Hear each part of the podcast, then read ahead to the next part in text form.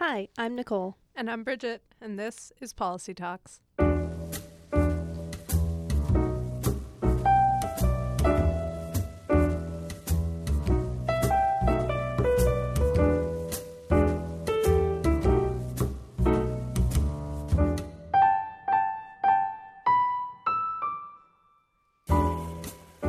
To Policy Talks, a show diving into all things policy analysis and international affairs. In today's episode, we explore the implications of an independent Kurdistan in the aftermath of a referendum held by the Kurdistan Regional Government on September 25th of this year. The Kurds are a distinct ethnic group in the Middle East with a population of approximately 30 million people. Lacking a state of their own, the Sunni Muslim Kurds are divided between several states. There are approximately 15 million in Turkey, 8 million in Iran, almost 2 million in Syria, and 5.5 million in Iraq, which will be the focus of today's episode. Many Iraqi Kurds live in the semi autonomous northeastern state of Iraqi Kurdistan, replete with its own governing body and parliament. The Kurdish Regional Government, or KRG, has been an important partner in post Saddam Iraq and more recently, the fight against ISIS. On September 25th, the KRG held a referendum for full independence from Iraq. An overwhelming 92% reportedly voted in favor. The Iraqi government of Prime Minister Abadi was swift to respond, calling the referendum illegal and in contravention of the constitution. On October 16th, the Iraqi military forcibly retook the oil rich city of Kirkuk, which had been in Kurdish control since the Iraqi military folded before ISIS in 2014. It is not a recognized part of Iraqi Kurdistan despite Kurdish historical territorial claims. And most other regional powers have also responded negatively to the referendum, in particular Turkey, which has a Kurdish population of approximately 15 million. On October 25th, Abadi met with Turkish President Erdogan, together reaffirming their opposition to a Kurdish secession. That same day, the KRG offered to freeze the referendum, but Al Abadi ultimately rejected the offer, saying that he was unwilling to accept anything but its complete annulment. KRG President Masoud Barzani announced on October 29th that he will not seek an extension of his term following November 1st. In a TV address, he defended his decision to hold the referendum. To shed more insights onto this topic, we sat down today with Dr. Bessma Momani. Just a note the situation is moving quickly, and it's likely that there will have been several key developments since recording this episode. Dr. Momani is a senior fellow of the Center for International Governance and Innovation. She holds a PhD in political science with a focus on international political economy and is a professor at the Balsillie School of International Affairs and the University of Waterloo. Dr. Momani is a 2015 Fellow of the Pierre Elliott Trudeau Foundation, a non resident senior fellow at the Brookings Doha Center, and a Fulbright Scholar. She has been a non resident senior fellow at the Brookings Institution in Washington, D.C., and a visiting scholar at Georgetown University's Mortara Center. Dr. Momani, thank you so much for joining us today. This is Nicole. Hi, Nicole. My pleasure. So, I guess we'll just start the discussion with some broad background here. So, if you could tell us a bit more about who exactly are the Kurds and what makes them so distinct in the Middle Eastern region. Well, the Kurdish people are often said to be the largest ethnic community without a state of their own. Now, that's not true, but it's uh, notoriety for being that. And I think um, this is uh, one thing that's interesting about the Kurdish people of 30 million is that they're spread out along four different countries. Um, and so Turkey, Iran, Iraq, and Syria is where they predominantly inhabit. And they have had a quest, I would say, for self determination in their own statehood uh, for at least 100 years when the modern Middle East states were created and were never granted as such, and have often been the victim of um, let's say, politicking, um, both at the regional level and at the international level, um, when trying to have their own state. And throughout the Kurds' history, we see that at the fall of the Ottoman Empire, as well as in 1983, Kurdish people came very close to having their own their own defined territorial state. And what has what has led to that, and what has been keeping the Kurds from having a fully established autonomous state of their own, in your opinion? Well, I think it's you know partly there's a there's a bit about timing here, um, and of course the international system is not often in favor of separatist movements or secession. Uh, we tend to have a very static view of the international state system, where we believe the borders that were drawn, you know, um, and and whether in the case of the Middle East, often the 1930s, should be the same boundaries that exist forever time, and so the Kurds are disadvantaged because of history. And in your piece, you wrote a piece for the Globe and Mail. The Kurds have opened Pandora's box. And when you say that, you delve a lot into the regional actors that are at play. Can you can you elucidate what you had set up in that article before and maybe maybe go a bit deeper? Yeah, and I and I think the Kurds, you know, they've um, they do feel that, particularly in their own current fight against ISIS, they've really proven their self worth and their frankly their their their right to self determination, and so they've been very emboldened by that, and they've been given lots of, I think, you know, um, sort of hints here, winks here and there from various world leaders that they will get a state of their own if they participate in the fight against ISIS. And so I think they were led to, they were they were misled, and I think that that has emboldened them. Um, and of course, the the geopolitics of the region are just not in their favor to have their own state. So this is not an indictment on whether or not they deserve a state of their own. That's um, not the the uh, the the purpose of of my op-ed, but just to say that you know they have a lot of hopes and dreams like Pandora's box, and uh, I know they've opened it in trying to have their the referendum, but unfortunately the international community is such that they will again uh, be the victims of duplicity as they have in the past. And unfortunately, we see that playing out today. We'll have more with Dr. Momani after a quick break.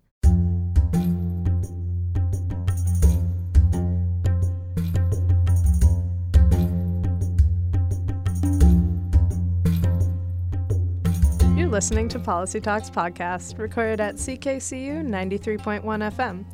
For more, go to www.policytalkspodcast.com.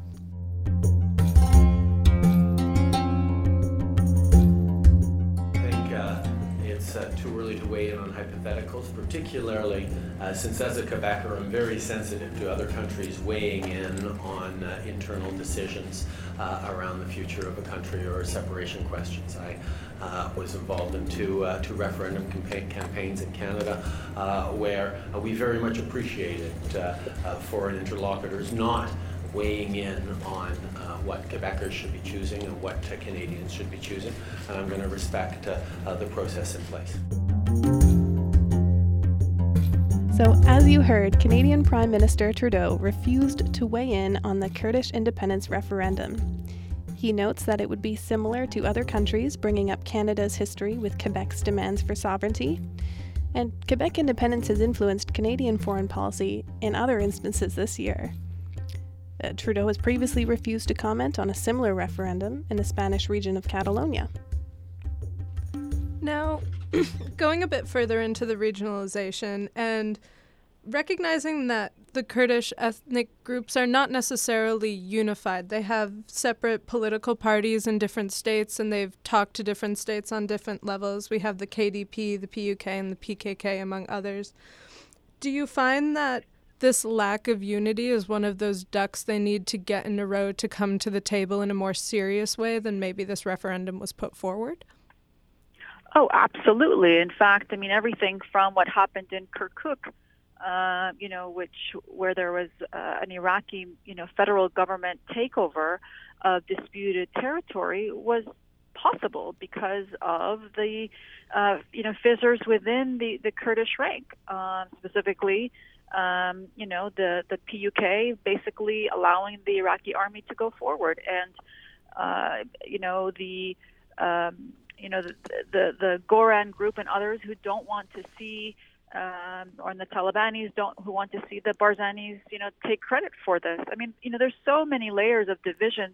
As you noted, those are just the political groupings, but there's also, you know, huge ideological differences, um, even subtleties in um, in dialect. I mean, you know, it's often misunderstood that, um, you know, although there's, a, of course, a Kurdish connection across borders, but, you know, Syrian Kurds and Iraqi Kurds are have a very different dialect. Some would say they don't necessarily, you know, speak the same or have the same subculture. So there is a division amongst them, and they've been unfortunately um, that's been used against them. So there has been divide and rule, um, you know, that worked in the favor of other powers, definitely, um, against Kurdish interests.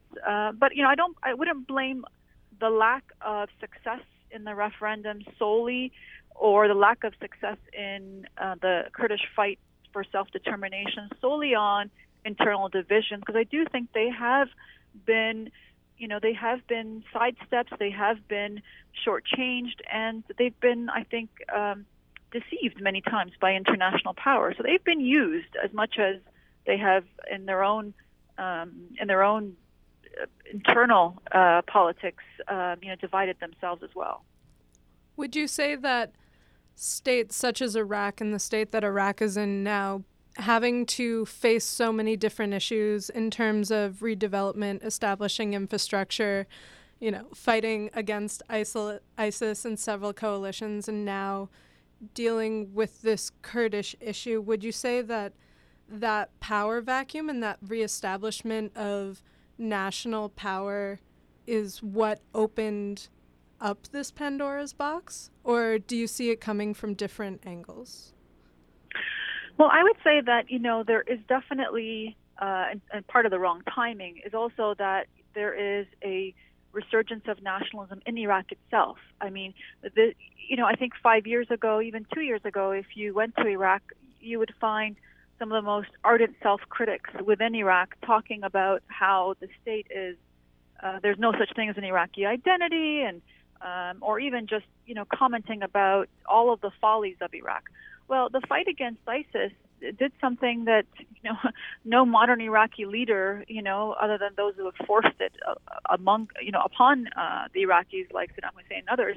You know, Iraqi nationalism is was so heightened, um, and particularly this past you know six seven months in, in the very I think successful efforts of the Iraqi army in liberating so many areas against uh, from ISIS that um, you know it was really hard to see that um, someone like Abadi, you know, the prime minister, could in any way uh, accept, you know, giving up territory to the Kurds, in particular around Kirkuk. I mean, it was just, again, part of the wrong timing um, because nationalist tensions are so, or nationalist fervor, I should say, are so high um, that this idea that after such a heroic effort of the Iraqi army, they would just simply give away Kirkuk was just unacceptable to the vast majority of the Iraqi population.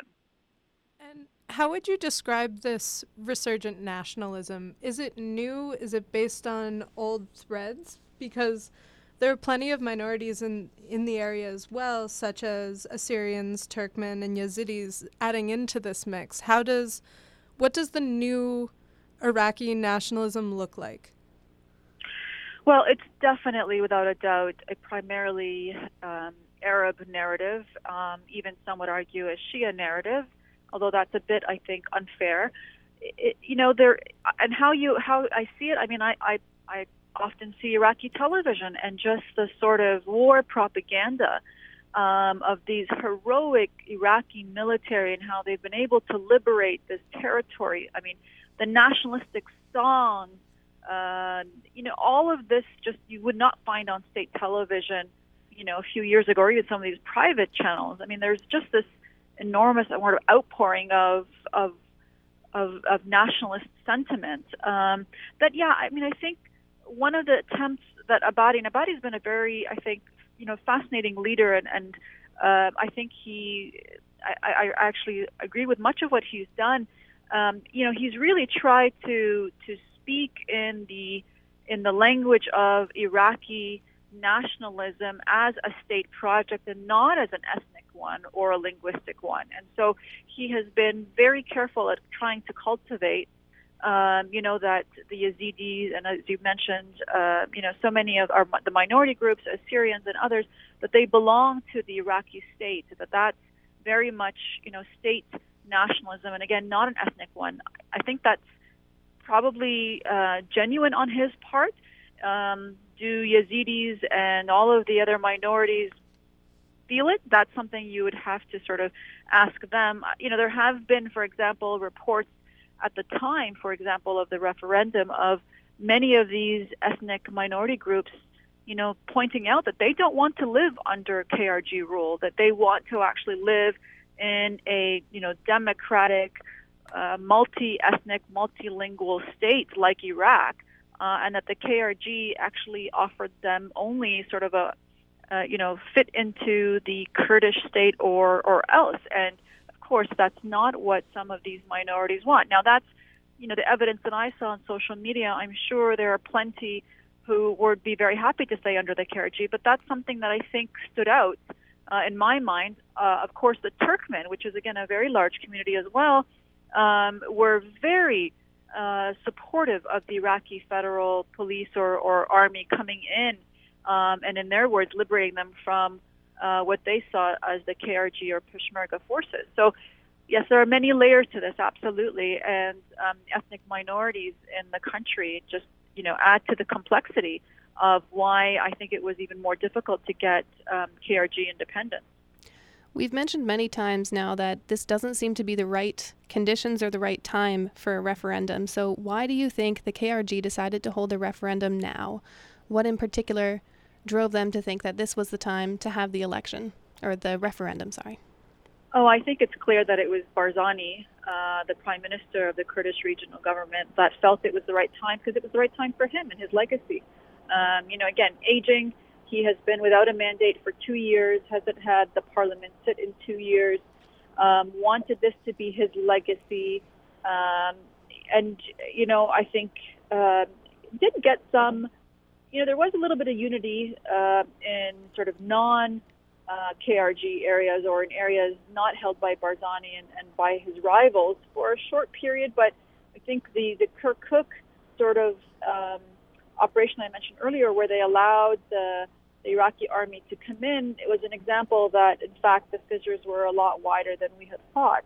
Um, and they, they, they basically crossed uh, Barzani. And there are many Kurds now who blame Barzani for, uh, you know, for ill-timed referendum, uh, for doing this for his own personal benefit and for his family's benefit, which again is a very, very much you know, it controls uh, the KRG like his own personal fiefdom, um, and that uh, you know this is not conducive to the you know democratic evolution of a Kurdish state.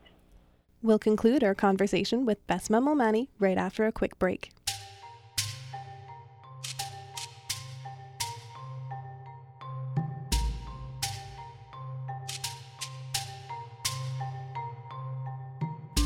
You're listening to Policy Talks podcast, recorded at CKCU 93.1 FM.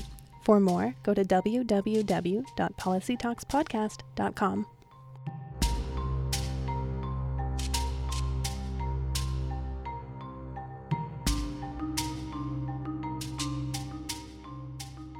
Frankly, quite disgusting accusations. Um, everything that has happened until now has been the result of a short-sighted policy by the Kurdish leadership. And after such a tragedy, I expected the Kurds to unite and to come forward with a solid single voice, a united voice. But unfortunately, like so many times before, rather than doing this, the different Kurdish factions have decided to blame each other, to cause baseless accusations on each other, and divert the attention of the international community from the real problem. That was Bafel Talabani, son of the late Iraqi president Jalal Talabani. Several media outlets report that Bafel, one of the senior members of the PUK Kurdish faction, made a deal with the Iraqi government and withdrew his forces from Kirkuk. In the clip, taken from an interview with France 24, Bafel highlights the fractured nature of Kurdish politics and directly blames it for Iraqi Kurdistan's current difficulties, which is not an uncommon claim. Do you think that the resulting the resulting annulment by the federal government in response to Kurdistan seeming, or the Kurdish offering of an olive branch in the freeze to open dialogue and to discuss. Was that a result of those personalities coming against each other and, and the federal government just being offended that this was done in in quite a quick and, and decisive manner?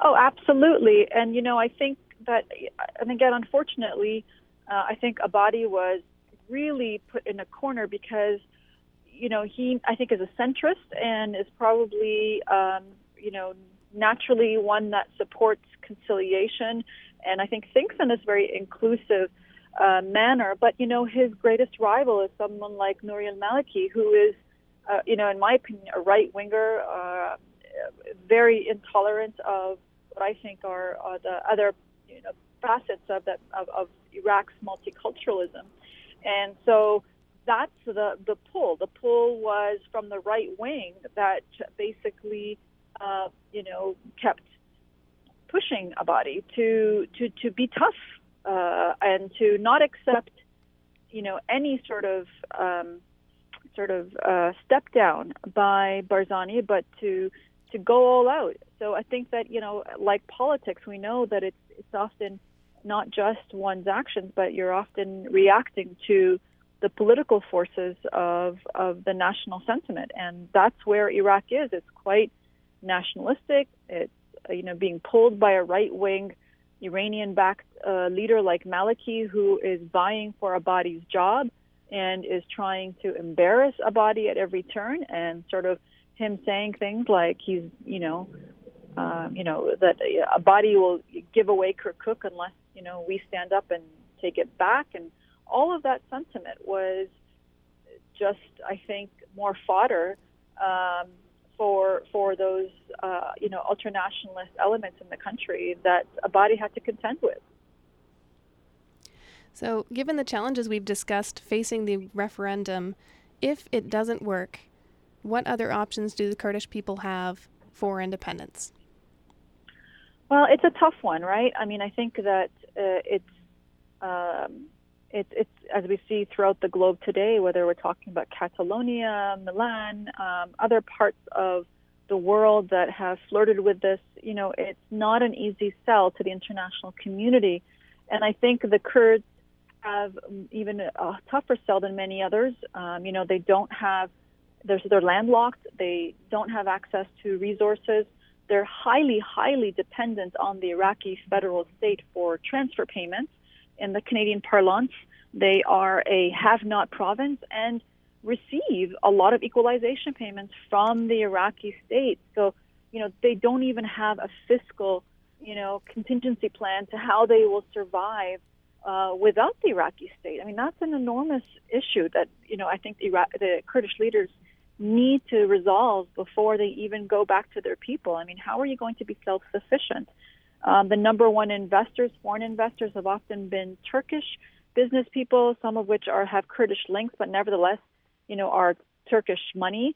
Um, you know, if you if you lose the, the Turks on this, at least the Turkish business community, who are often AKP supporters in Turkey, you don't have viable foreign investors. I mean, so there are so many aspects to this that I think are important. And, you know, in the case of, of secessionist movements, and I say that really carefully here because it's a secessionist movement. It's it's not just you know if it was if it, if the Kurdish people were being abused by the Iraqi state, they would have uh, a different uh, sort of um, they have a different ability to pitch to the international community their reasoning. But they they are, for all intents and purposes, a secessionist movement, and to get uh, support for an international secessionist movement, they have to make the case that it's amicable.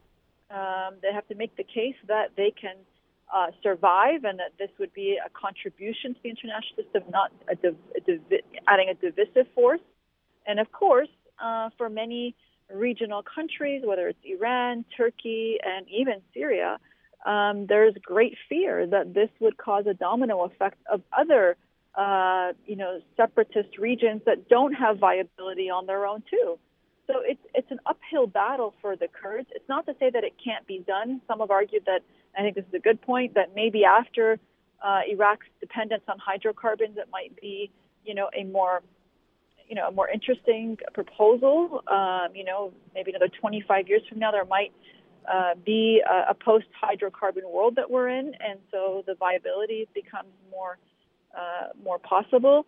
Um, it might be that indeed, um, you know, Iraq as a project shows that it's disintegrating further, and uh, we do see the kind of clashes that necessitate some sort of separation, and that could change the, the international community's mind. I mean, there are so many aspects and possibilities to this, but it's just, you know, as it stands right now, um, as an analyst, and now this is not again a hope and desire for um, or an indictment, I should say, on what is the right thing or what should be done. But I just don't see it as an analyst, the, the conditions uh, ripe for the Kurds to be able to get the international community to agree with them. How would you describe the international community's reaction so far? I'm thinking particularly of the U.S., where they seem to be riding this line of being sympathetic but at the same time not willing to hitch itself to any to any wagon, so to speak. Can you can you elaborate on that a little bit more? Yeah, and I'd agree with that assessment absolutely. Um, and you let's not, I mean, going back a little bit too here, let's not forget that Donald Trump kind of emboldened the Kurds. You know, I don't think he really knows what he's talking about half the time, but the reality is he did during the campaign talk about the Kurds as this great fighting force. I mean, I'm sure someone just told him that. And he held on to it as his only one of the few pieces of wisdom that he had about uh, the fight against ISIS. And so that also emboldened the Kurds. Let's not forget that. Um, but again, this is, as we've seen in the U.S., uh, you know, what comes out of Donald Trump's mouth or in his tweets doesn't necessarily mean policy because policy is far more complicated. There is deeper state uh, interest at play here. And I think, you know, once uh, you know, the, the, the Donald Trump may have said and has said, um, you know, things alluding to this positive support for the Kurds. And in fact, we saw in the Kurdish community in, in, in the Kurdish region, you know, signs, you know, Trump restaurant and all these other sort of thank you, Donald Trump. I mean, you know, just a great feeling that they finally found a savior. But uh, unfortunately, um, you know, they'll, they'll interpret this as being, um, you know, they were deceived yet again, as history has done to them so often, unfortunately. But I think the truth of the matter is that, you know, once uh, it was presented to him or once the generals had uh, a, a, clear look at things, um, it was very obvious to them that it was not in the U.S. interest to see a Kurdish state at this time. And so they um, they definitely tried to, I think, well, in, in the statements, they walked away from this idea of a divided Iraq. They kept talking about a unified Iraq. That was code to the Kurds that you know we're not supporting your your referendum. Um, but there was also another aspect to this. You know, a few days before the um, KR the, the the Kurdish referendum, the Americans were able to get a deal for Barzani to sit with Abadi uh, without conditions, which is something that uh, Barzani had wanted for a very long time as part of the negotiations on separation. And, uh, Bar- and and the deal was that you know that he calls off the election and sit down and have an honest conversation or negotiation with Abadi about secession. And basically, Barzani said, no, um, I am going to do it my way because he was on a high. He was riding on this this high of Kurdish nationalism globally, diaspora movements being very supportive of, of the Kurdish referendum. And uh, again, he wants a legacy. So, you know, that to the Americans was also, uh, you know, a nail in the coffin of trying to help the Kurds, and they've they've been a bit tougher since then in their statements. And I think it's, you know, probably something that you know Barzani may may regret one day. So before we close here, is there anything you'd like to flag for us that we can maybe expect to see in the coming months, in the near future, in this region? Well, I think we're going to continue to see a lot of uh, discussion about um, about you know what is the future for the Kurdish people. Um, there is a separatist movement underway in northern Syria uh, called Rojava. Um, obviously, we've seen Kurdish forces, the SDF, the Syrian Democratic Forces, which are basically Kurdish forces with, uh, I think, cosmetic, uh, you know, Arab fighters amongst them, but it is Syrian Kurdish forces, and, and testament to that is when they went into Raqqa to liberate it, they hoisted up the image of of, uh, of Öcalan. I think that you know this is all uh, going to again come back, uh, just like we saw in how uh, the Kurds were emboldened in, in Iraq. We're going to see similar challenge to the Syrian Kurds, and I would just and again as an analyst, I would just warn the Syrian Kurds that you know look at what happened in Iraq. So you know whatever promises you're getting from U.S. special forces and others who are you know often saying that you know the Kurds are so great you know, they don't necessarily have the Kurdish interests at heart. And so that needs to be something that they need to think about. Um, but there's definitely the same dynamics there of emboldening the Kurds um, and uh, this feeling that, you know, the time is ripe for them to, to similarly uh, seek independence. And I would say some of the same dynamics that, you know, were not in their favor um, in the case of, of the Iraqi Kurds stand for the Syrian Kurds as well. Oh, it looks like that's all the time we have for today, but thank you, Dr. Momani, for joining us on Policy Talks and lending us your insightful analytical perspective on this Halloween evening. My pleasure. Thank you, Doctor. My pleasure. Thanks so much. Bye-bye. Bye. Bye. Thank you for listening to Policy Talks. Remember to visit us at policytalkspodcast.com and on Twitter at policytalkspod for updates and related content. On behalf of the entire team here at Policy Talks, I would like to thank the Carleton University Graduate Students Association for sponsoring our podcast. They provide us with the means to bring you the quality content that we do. They're also a great organization and resource center for Carleton students. You can visit their website at gsacarleton.ca. And of course, this episode was also made possible thanks to the hard work of our production team. Mark Hyken, Rukia Mohammed, Mohammed Galaluddin, Stephen Cook, Summer Roy, and Joe Venkatesh. Until next time, I'm Bridget. And I'm Nicole. And this is Policy Talks.